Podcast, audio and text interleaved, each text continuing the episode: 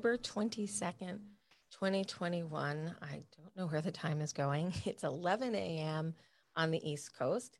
And today we are bringing you a Tales from the Heart with my special guest, Dr. Harry Lever.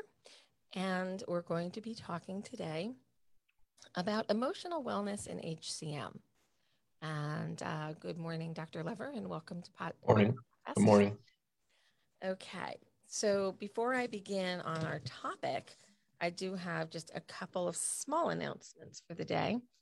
Um, later this morning, um, actually at noon, there is a public meeting for ICER, the Institute for Economic Review, um, on the drug mavacamten. I will be a discussant in that uh, committee meeting or whatever they're calling it. and part of this meeting, um, well, the whole meeting is public. Uh, the if you wanted to make a public comment, it had to have already have been submitted. But we do have uh, patient comments from five HCMA uh, representatives uh, that come from varying perspectives of HCM care themselves. And Dr. Milind Desai from Cleveland Clinic and Dr. Marty Maron from Tufts um, will be on the discussion panel as well. There will be um, a review of the economic value of mavacamten to the HCM community. It's an important day, and the report will not be issued for 30 days past today or approximately there. Uh, so if you are interested in joining, I would encourage you to go to icer.org and navigate to the HCM discussion. And they will have, I think you have to register, so they have to send you a link. So do that already. It's been in a couple of newsletters. I hope people have already put this on their calendar. Um, you can you can view and then you can submit written comment after the meeting if there's something that you feel that needs to be considered in the final final final report. okay. So that being said, I hope everybody enjoyed last weekend at the HCM International Summit.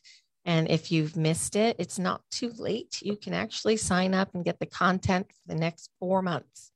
So you can go to hcmsummit.org and sign up for that meeting, and the content will be available for four months. Okay, now, Harry, sorry for the long announcement today, but it's kind of a big day. Um, after all these years of waiting for a labeled indication drug, we're, we're right at the precipice. So lots of stuff going on. All right, emotional wellness. Dr. Harry Lever, what year did you go to med school? From 1967 to 71. And back then, you were on, I'm assuming, a cardiology path, pretty much. Yep. Okay. How much education did you receive on mental health and health care of the mind? Of the I actually, I actually, as I'm sitting here thinking, uh, I was on a psychiatric service for two months, and uh, and we, it was mainly inpatient stuff, but a little bit of outpatient, but it was not, you know, wasn't super in depth, but we had did have some. And back at that time, were there any? Um, there were no standardized tools to measure anxiety and depression. They hadn't been established yet. No, don't think so. Okay. And today, I know we're trying to do more to educate young physicians about assessing mental health and making sure those referrals are done. But there's still a lot of guys and ladies and people out there who have received their training in a time where there wasn't a lot of education. Would you agree with that? Yeah, I think that's probably true. But but you know, one of the problems also that we've got to be careful about is that subspecialties tend to get separated. You know, everybody tends to be in their own little uh, barrel you know, and they're they're kind of the the specialties don't always cross as good as they should. And this is a very big challenge in healthcare today, right? Right. We have limited time with whatever the practitioner is, and subspecialty care tends to focus on their subspecialty for obvious reasons. So there is a chance that stress, anxiety, depression can get overlooked if we're not having the conversation. Would that be correct? Yep. So, how do you, or how did you, address such issues in your practice? Or did Well- or now? Well, we, we always took time and talked to the patient and tried to get an idea of what was going on and, and try to, you know, sort of try, to- in, some situations, try to reassure them that, you know, uh, we, you know, we were trying to help them out and trying, that we had a good chance to make them feel better from a cardiac point of view and, but, but, you know, we talk, talk, you know, try to talk to them about their anxieties and also that as well. Um, and one thing that I always did was I tried not to delay the care of patients so that they didn't have so much time to worry about it. For instance, if somebody was going to need heart surgery, I'd if I try to always get it done in a reasonable period of time so that there was not a lot of time to think about. It. I think that's very wise. And The more we get in our head about the what ifs, there, there's no benefit there. No. And one one patient I was so worried about one time, he didn't have hypertrophic cardiomyopathy, but he had coronary artery disease, and I was really concerned about him. And he said, "Well, I'm going home." I said, "No, you're not. Can't let you do that." And I took his shoes away from him, so he couldn't walk out of the office, just so that we could get going quickly. So that it, that idea of sitting there and stewing about it just doesn't work. And that create more anxiety and more more stress on top of the stress. Right. I think that's a unique approach, taking away the slippers. I'm not sure that would fly today. Well, It worked. It was it effective. worked. It worked. That's right. That's adorable. Okay. So in terms of HCM patients, um, I'm gonna, I'm going to ask a loaded question. Do HCM patients have a right to feel a little stressed beyond the average bear, or are they they shouldn't stress out about their diagnosis at all? Well, you know, I- I, I don't know that it's any more than any other disease. I mean, anybody that gets a problem with themselves, you know, they're gonna get stressed out. Uh, one problem may be that they may not be the HOCM patients may not have have had the chance to get the information that they need to, you know, because a lot of you know there's still a lot of physicians that don't understand it and maybe they wasn't explained right and all those sorts of things and and you know there's more things we can do for HOCM patients than in the past and if you're not really tuned into the disease you, you know you may not have all the answers so that, that can make people more So not having access to information, in your opinion, makes patients anxious right because they don't know. There's a lot of what ifs. right So we've been trying to fight that problem for 25 years now. And we know that once we do engage somebody and they get to go through the process of an intake call and a navigation call and maybe participation in a discussion group or two, that their anxiety level drops a bit. They understand what they can manage. They start creating a plan, not only for their physical well being, but their support network and their support mechanisms, including a lot of the services that we provide here at the HCMA. What else do you think patients, when they're stressing out, how should they talk to their cardiologists? How should they engage other healthcare providers to help them through that anxiety? well i mean it's just a matter of letting people know how you feel and what you're worried about and i think you know um, it's a matter of letting the physician know that you're worried i mean and and you know and it's also the physician's responsibility to try to you know talk to people not only about their chest pain and shortness of breath but how are they doing otherwise and um, many times though when you're taking the history and all that that stuff does come out you know and it, it's just a matter of you know, you know, trying to take the time to get it out Agreed. What do you think if a patient wanted to try an antidepressant or an anti anxiety medication? Should they be in touch with their cardiologist to double check that it's the right medication for them? Or should they just treat it as a silo and not discuss it with the other specialists? Well, I think that they should talk to us about it. But at the same time, I think that uh, we have to realize that we've had minimal training in psychiatry and all that kind of stuff, and and you know probably refer them to a psychiatrist to uh, to get some medication. But that requires that the cardiologist talk to the psychiatrist so that there's a clear understanding about the, that some of these drugs may have vasodilator effects or drop the blood pressure. And they have to, you know, you have to make sure they're aware also. One of the other interesting things that has happened, I think, in psychiatry is there's there is the psychiatrist, but then there's the referral to the psychologist. Psychologists don't write for drugs, and psychiatrists do. So it there may be two people on the other side that they're dealing with the patient, and and you know uh, sometimes psychiatrists may not take quite the time that the psychologist does to sit down and talk to the patient as well. So it's you got to sort of know who's on the team.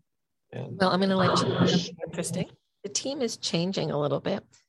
Uh, currently, in I think it's five states. I could be wrong on that number, but New Jersey is definitely one of them.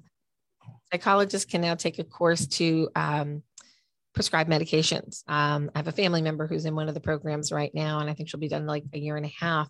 But you might find in the future psychologists might be able to prescribe depending upon state. Um, so, but generally speaking, they're going to talk things out with you, and you could also use the services of a therapist as well. What other techniques or skills have you or the Cleveland Clinic used for stress management in HCM? I know back in 2006, when my dad had his surgery at Cleveland Clinic, he was given guided meditation CDs and music right, and right. stress relievers such as that. Um, right. Does it have value? Yeah, I think it does. I think it does. And and you know, and if I saw that we were having particular trouble with a patient, we'd make a psychiatric consult in the hospital if they were in the hospital in the hospital, you know, or and there was one particular psychiatrist that was pretty tuned into heart disease, and, and I referred them to that guy. As a Leo, right? Yeah, right. He's a good guy. Yeah. So if a patient is feeling stressed, depressed, anxious, they should not feel stigmatized to say, I feel anxious, I feel stressed, I feel. No. Nobody's going to look down upon them or see in any negative light whatsoever, are they? Nope. Nope. I don't think so. And it's perfectly okay to reach out for help and say, I'm having a hard time right now. Right. I think they should. And that is part of the reason we created the discussion group community to complement that physician office visit and that contact with the physician's office to help patients feel connected to each other, uh, to the disease, to understand it better, and to understand when to act and when they can be reassured. And that I think is, you know, kind of the message of the month. So um, we have we had two messages for the month. It was emotional wellness and finding help. So, you know, there are other organizations that run other kind of support systems, whether they be faith-based, whether they be spiritually based, whether they be community-based. It's about building a network. And yesterday I was reading through some articles on mental health and in, in all good timing, uh, a couple of days ago, the American Heart published an article about another barrier for Black and Hispanic people is good mental health. So we're now dealing with, you know, if you are of the Black and Brown community, I'm I'm concerned if you also have HCM because there's less likely chance that you're going to get the mental health services that you may want or need. Um, and this is another area of health equity that you know we're going to be definitely looking at much more closely. We're building a committee right now on health equity for the HCMA that'll take off next uh, um, quarter. Actually, it'll, it'll, launch in January of 2022. Um, but we need to identify those who are at the highest risk of mental illness on top of their HCM, and we have to reach out to them but I'm saying this next statement with a few people in mind. And if you're one of them, you probably know that you are. There are people within our community that need help. We know that. But you have to reach out and show up to a meeting. You have to reach out for the help and then take the action to go get it. We can make things available and you can say, oh, yeah, I'll, I'll do that but you have to actually do the work. And you have to talk to a therapist potentially, or you have to meet a psychiatrist to get on the right meds. It's important. Your mental health is as important as your cardiac health, and they and they feed off of each other as well.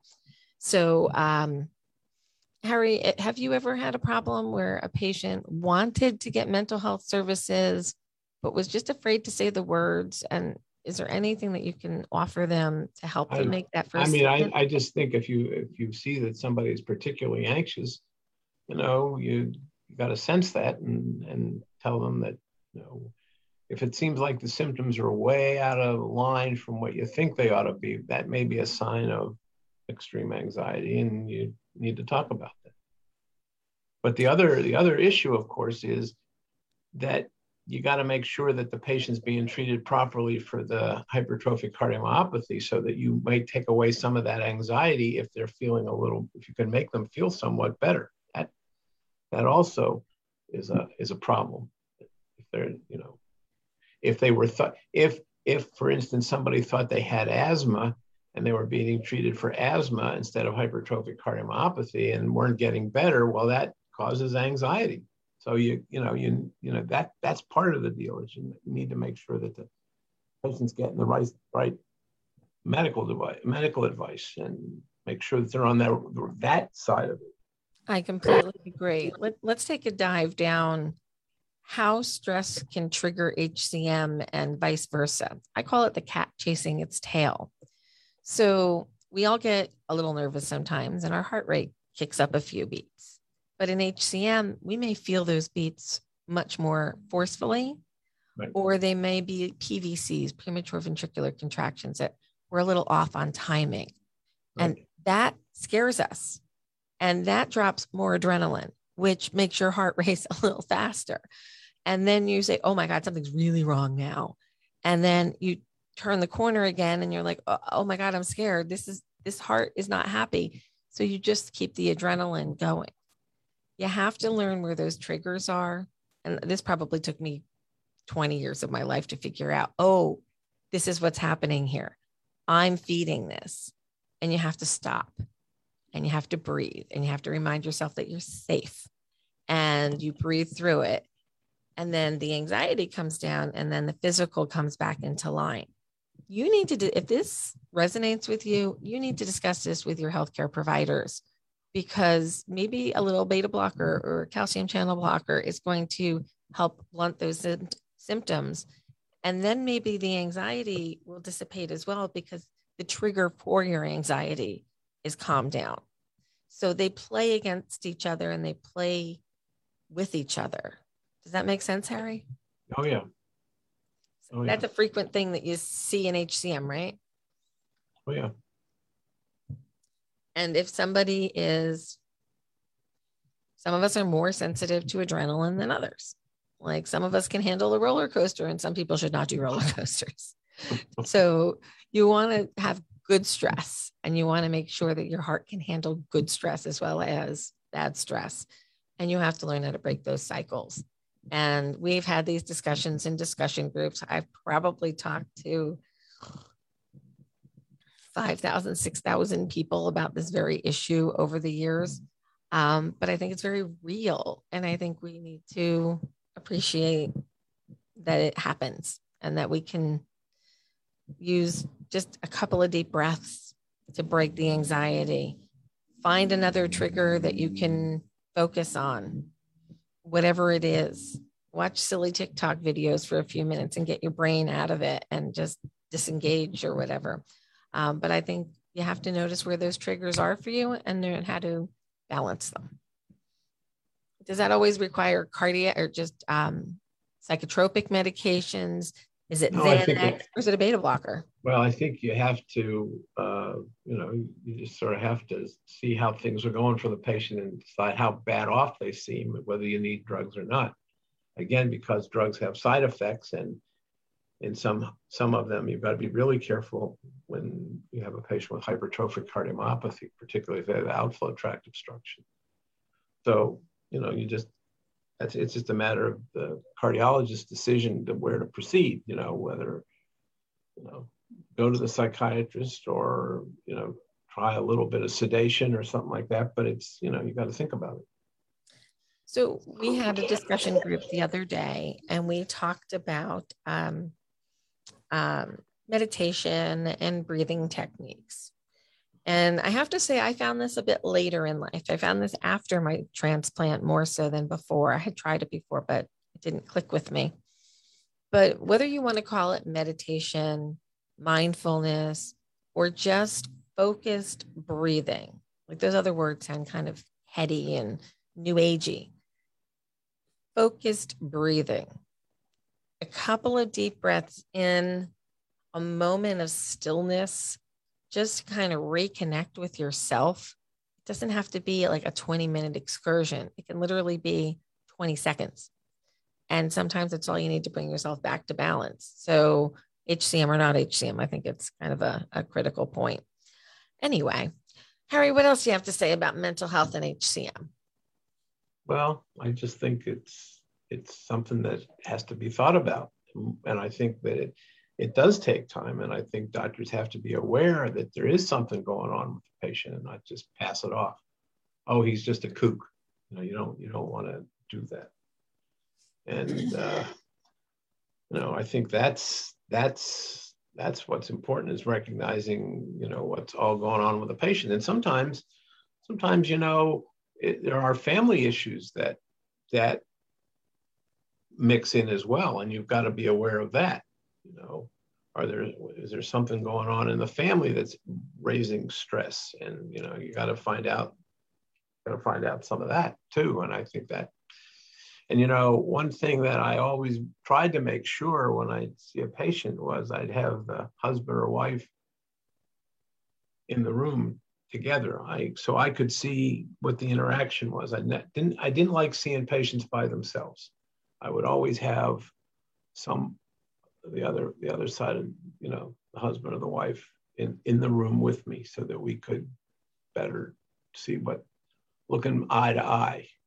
And you can use support system. It's a, it's a positive eyeball sign. You have to you have to be aware of what else is going and, you know, and I guess over the years, you built up a lot of intuition about that, haven't you? Right, right, right, right. So it's it's just that's that's really important. That's probably one of the most important things is because sometimes what happens is the the patient is denying what's going on and the spouse says oh wait a minute here there's some other things going on he's not telling you about like he's drinking too much alcohol and they didn't tell you or something like that. Because alcohol and hypertrophic cardiomyopathy, they don't mix too well.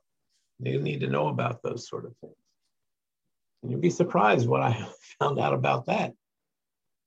Or, you know, they minimize the amount of beer that they drink.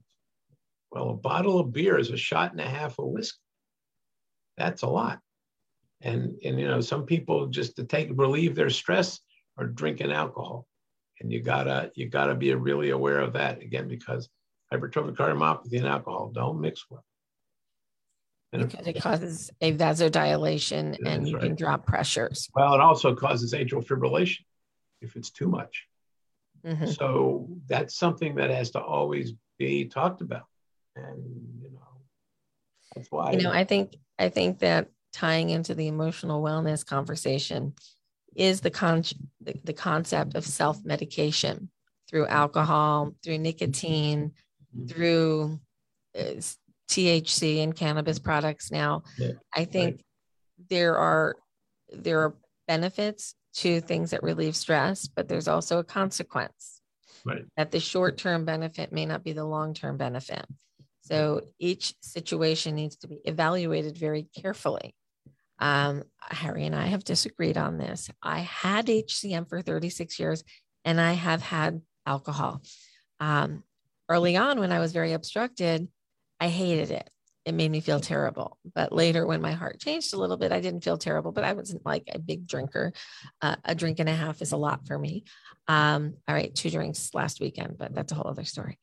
Um, it's not about denying yourself of something, it's about being balanced. So if you are having a drink to be social, make sure you're drinking enough water and you're balancing that. But if you're going to drugs and alcohol for stress reduction, you really need to stop and think about how you're reducing your stress because you're stressing your body out with the chemicals and you're not stressing, you know, you're not de-stressing your mind. Um, Harry, can you talk a little bit about the impact on the heart from nicotine itself?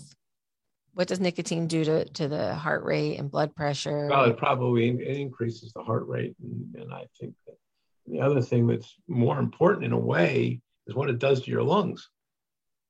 And that's bad. And I think that, you know, we've got to, people have can't smoke when they're when they're because it raises another problem in there with uh, uh, you know with with a heart putting pressure on the lungs and then smoking and getting the lungs inflamed that's a bad combination and one of the problems that we have is that the medications that we use at times to treat the lungs is detrimental to the heart as we have to use uh, pulmonary dilators and those can increase the heart rate and things like that so you really don't want to be smoking. That that can that can really um, cause a really bad problem. I, I will tell a couple of quick stories on smoking and HCM. I, I understand it's very difficult to quit, and we're not smoke shaming anybody. It's an addiction. It needs to be broken. Um, but if you're taking drugs to lower your heart rate and help your heart relax while smoking cigarettes, you're you're kind of coming at it from two different angles. So you're doing something to slow your heart down and let it relax. And then the nicotine is kicking up your heart rate and making it go faster and potentially harder. So you're you're taking drugs and you're taking another drug that counteracts that drug. So it's kind of silly to spend your money on meds and cigarettes simultaneously because it's a zero balance. Right. um, would that be correct harry? Yeah i think so.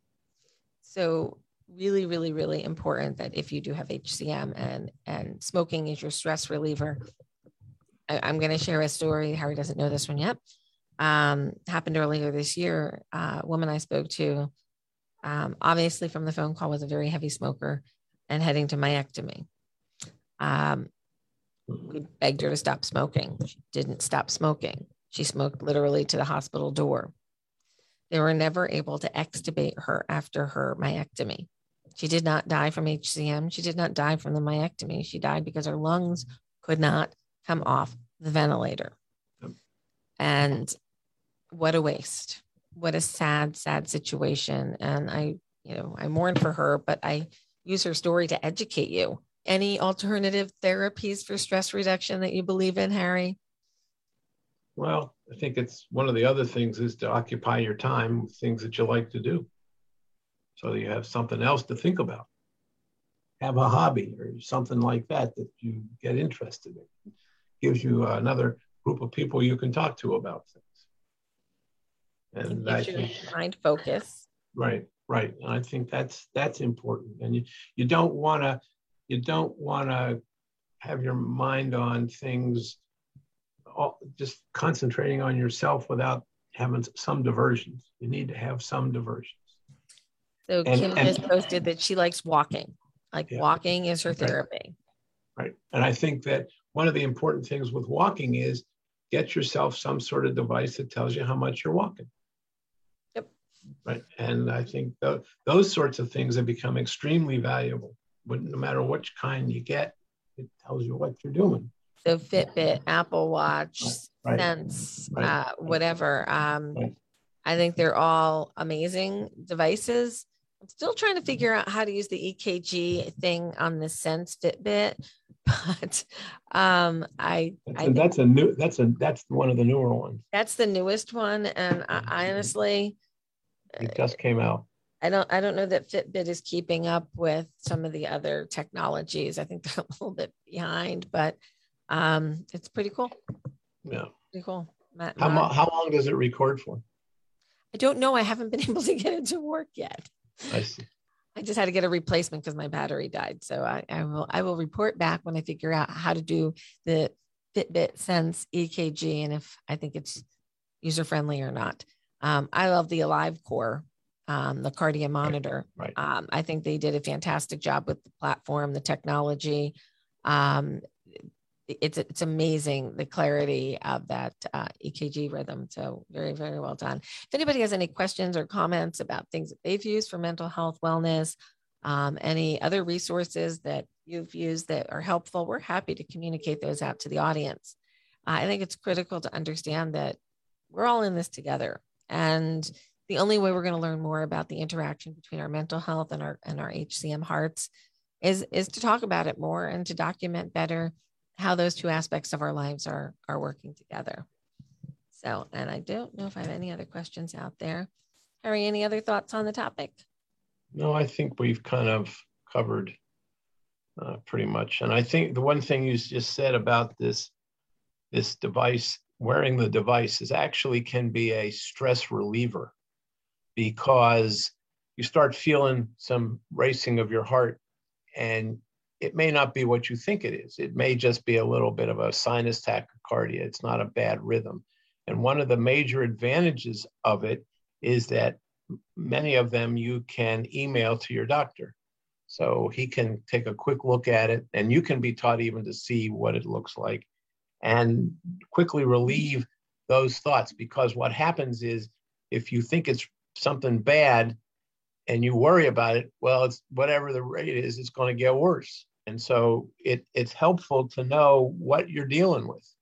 And it's like it's like having the doctor sitting next to you. That ought to relieve some anxiety. You can quick you can quickly see what the rhythm is. And I, I think that that's a major, you know, major thing. And then for the doctor, it's helpful to see, you know, what's really going on with this patient when they say they're having something. And then you say, well, that's nothing to worry about you know, that rhythm is just fine. Or if it is atrial fibrillation or something like that, well, we got to treat it.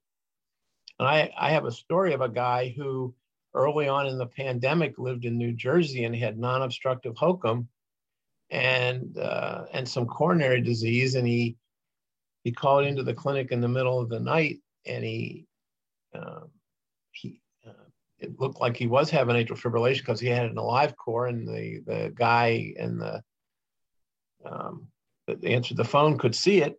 And I got the message, you know, shortly thereafter. And we talked about it. And I told told the patient, well, you really ought to go to the hospital. And he he didn't want to go because it was early in the pandemic and he was really afraid to go to the emergency room. So we talked about it, and it turns out he had been on amiodarone. And I never thought I would do something like this. I, I had him send me the rhythm again. He was indeed in atrial fibrillation.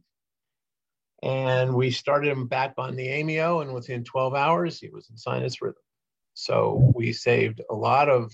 It's not something I would always do, but in that situation where we were stuck with a very anxious patient and somebody who didn't want to go get help, and you could understand why at that time because there was no vaccines or anything like that. And you know, we treated him, and boy, was I happy in 12 hours to see he was back in sinus, rhythm. and I could see it.